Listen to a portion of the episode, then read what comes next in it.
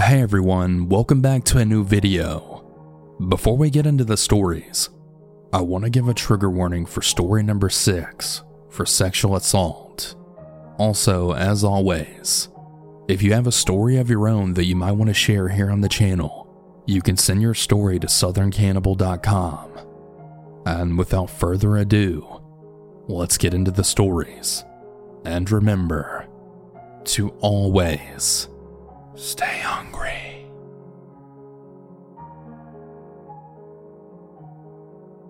In 2012, I was leaving work at a popular retail store. At this time, they would have us work long hours, and we wouldn't get out until like 11 p.m. The mall that I worked at closed at 9 p.m. This meant that the only people in the parking lot were supposed to be the employees. I was 17 years old at the time, and as I was walking out with my group of coworkers, my one coworker needed a ride home. I figured because she lived in the same town as me, then I could give her a ride. As we were walking in the parking lot, I could tell that something was a little bit off. I had to park in the furthest parking place because the mall was really busy this day. I clocked in at around 5 p.m. for the shift, and I was wondering why this one car parked next to me was extremely close. It was so close to my car that my coworker couldn't even get in as a passenger. The next thing I know, there's this middle aged man coming up behind us and screaming at me.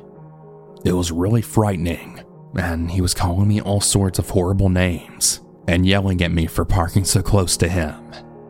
The whole situation didn't make any sense because I had been there for hours. Something in my gut told me that something was very wrong. It told me to get in my car and lock it. Once I did, the man came up next to my window, still screaming at me. I felt like I was trying to get a rise out of me and trying to get me out of my car.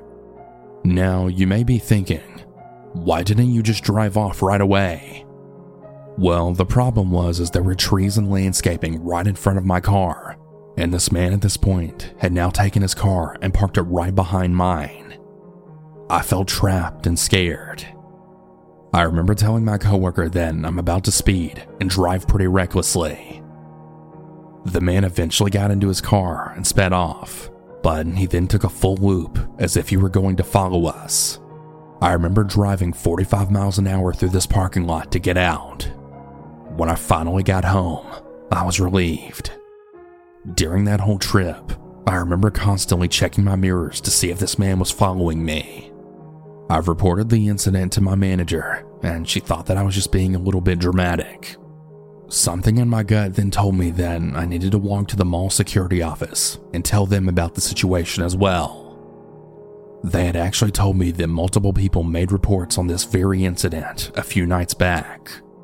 It blew my mind that a couple of strangers also realized that this incident was not okay. From that point on, I was then walked out by security whenever I worked late at night. I didn't feel safe in the parking lot, and I didn't want to feel like that very same situation would happen again. I always wondered to this day what would have happened if I didn't take my coworker home.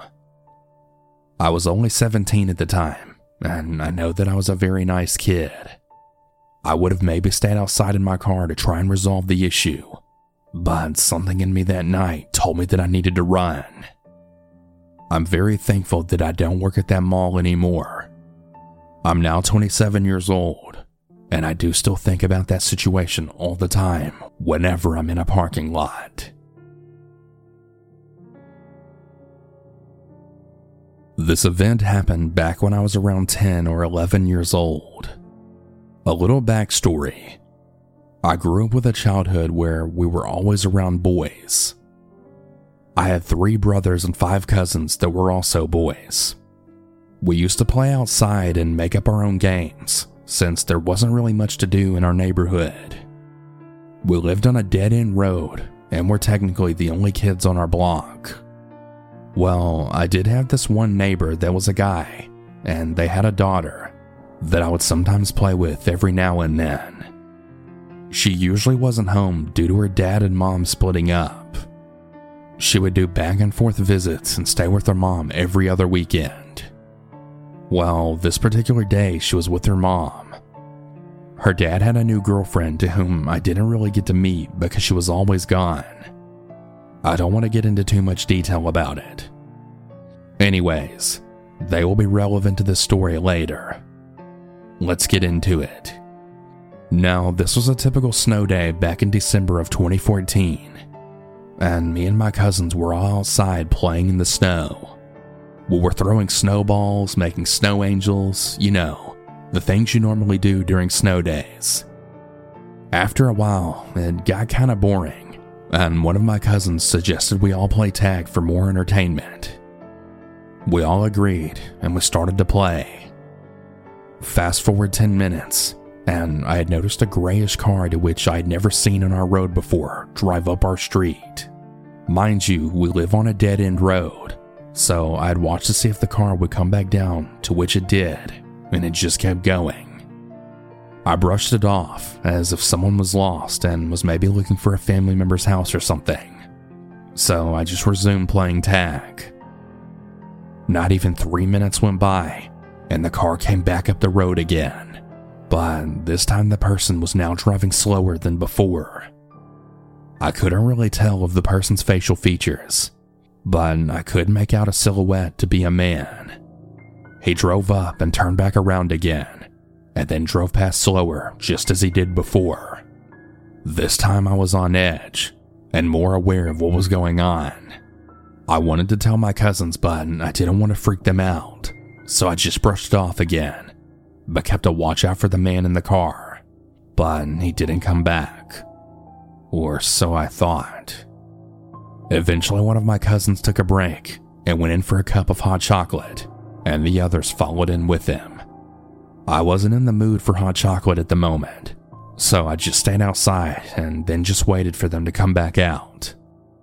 Somehow I forgot about the man in the car and was just walking and pacing around in the snow when I then noticed the car come back up the road. He drove fast this time, as if he was in a rush for something, and he came back down, this time stopping in front of my neighbor's yard by the mailbox. I stared at the car and still tried to see if I noticed who the guy was, but I still couldn't make out any features. All I could see was the outline of him. For a bit of a description of me, back then I was tall and skinny, I was also shy and kind of slow. I grew up with boys, and we always fought a lot, so if he was to try anything, I would have tried my best to defend myself. Anyways, I just stood there staring in confusion. Then, I noticed him rolling down his passenger side window. He then said something to me, but I couldn't really make out what he was saying. Stupidly, I started to walk closer to the car so I could at least get a description of the guy and also hear what he was trying to say. Just then, my neighbor stepped out on his porch to smoke and he saw what was going on. He put two and two together and asked me, Do you know this guy? To which I said no. He told me to back up and go back in the house, but I was frozen in shock and confusion. My mind still hadn't quite processed what was going on. My neighbor called out to his girlfriend, and she came running out to the scene. I remember my neighbors telling the guy to constantly leave, but he refused, to the point where they actually threatened to call the police, to which they actually did. I guess that scared him, because he finally sped off. My neighbor then came over and told my family what happened, and we had to talk to the cops about it. They had asked me questions, but I couldn't really tell them much, except for how all I really knew was of the silhouette in the car. My neighbors then filled me in, and it turns out he was Hispanic, and he was trying to talk in Spanish, and that's probably why I couldn't make out whatever he was saying to me earlier. My neighbor's girlfriend was in college, and she took Spanish classes, and she said she understood everything he was saying. What she then said made my heart drop. This is what she told the cops that the guy said. I'm not talking to y'all. I'm talking to her. And that he was trying to tell me to get into his car. I don't know what that guy's intentions were, and I'm really happy I didn't go to that car. I'm very thankful for my neighbors coming outside at the time when they did. If they were to come out any later, there's no telling what would have happened. I think about this incident all the time, and I'm really lucky to be here to share my story of the experience. My advice is to you is if you see anything or anyone being suspicious, go with your gut instinct and avoid being in danger. Stay safe out there.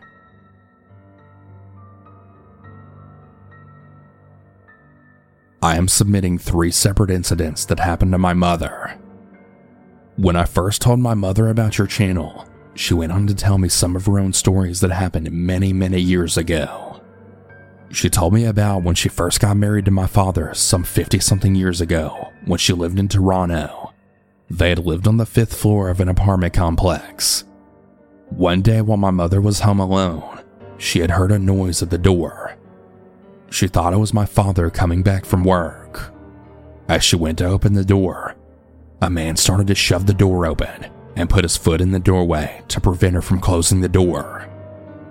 Luckily for my mother, the chain was on the door, but the man was pushing and ramming the door while making lewd comments of things he was going to do to her, while my mother was putting all of her weight on the door to prevent the man from getting in. She had noticed a toolbox that they stored in the closet by the entrance, and she then saw the handle of my father's ball peen hammer. She quickly dashed for the hammer as the guy now had a hand in the door trying to undo the chain. Just as the man either broke the chain or got it undone and started to open the door, my mother then whacked the man with the hammer as hard as she could on the foot that was in the apartment. The man then left out a deafening scream and started to run for the elevator to the man who got his foot whacked by a petite woman. I really hope the pain that my mother inflicted on you lasted for many years. Here's the second story. We lived in a small northern town called Timmins, the actual town where Shania Twain grew up. She was a country singer that was very popular in the 90s. Anyways, Nearby our house, there was a tennis court that was next to a big field of tall grass. We would often take our black dog of around 50 to 60 pounds for a walk there. He would run in the field and find lost tennis balls, then bring them back to us and go find some more. I used to collect so many tennis balls that sometimes I'd even sell them back to tennis players. One day, it was my mother who was walking the dog. It was fairly late at night, and it was just starting to get dark. As my mom was foraging for more tennis balls, a pickup truck that was coming down the street swerved straight for my mother. The truck flicked on its high beams and stopped less than 30 feet away from my mother. Two men jumped out of the vehicle and started to walk towards my mother. One of the men told my mother that they're going for a little ride and party and needed help, or something along those lines.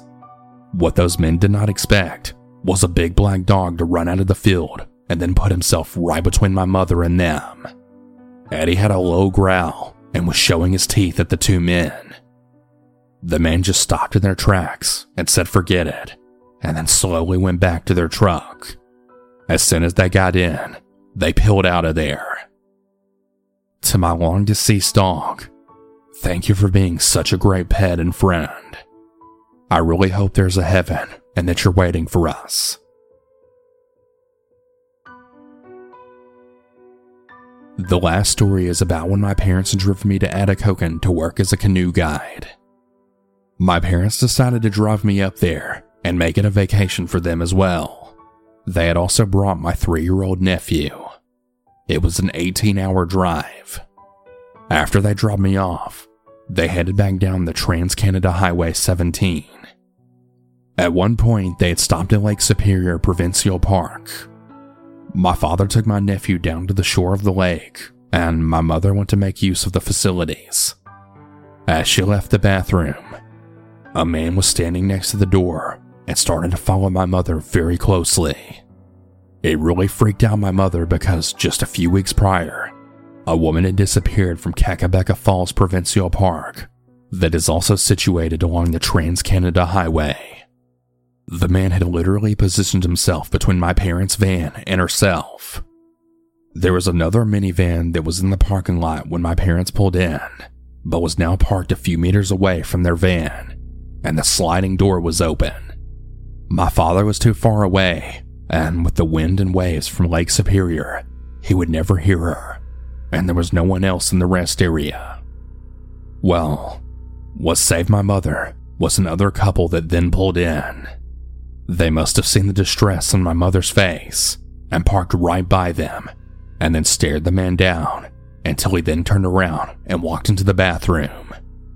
My mother waved at the couple, got in the van, and then locked the doors until my father came back with my nephew.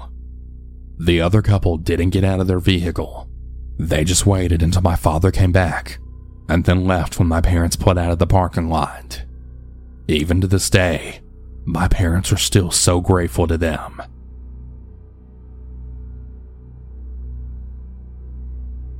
This horrific incident occurred 17 years back. I was 19 years old back then. I was a free spirited and lively girl. I used to be happy all the time. I was very bright in studies. I was pursuing my degree from a renowned university in a northern part of India. I would board a bus to go to my university. I was patiently waiting for my bus to arrive in the bus stop.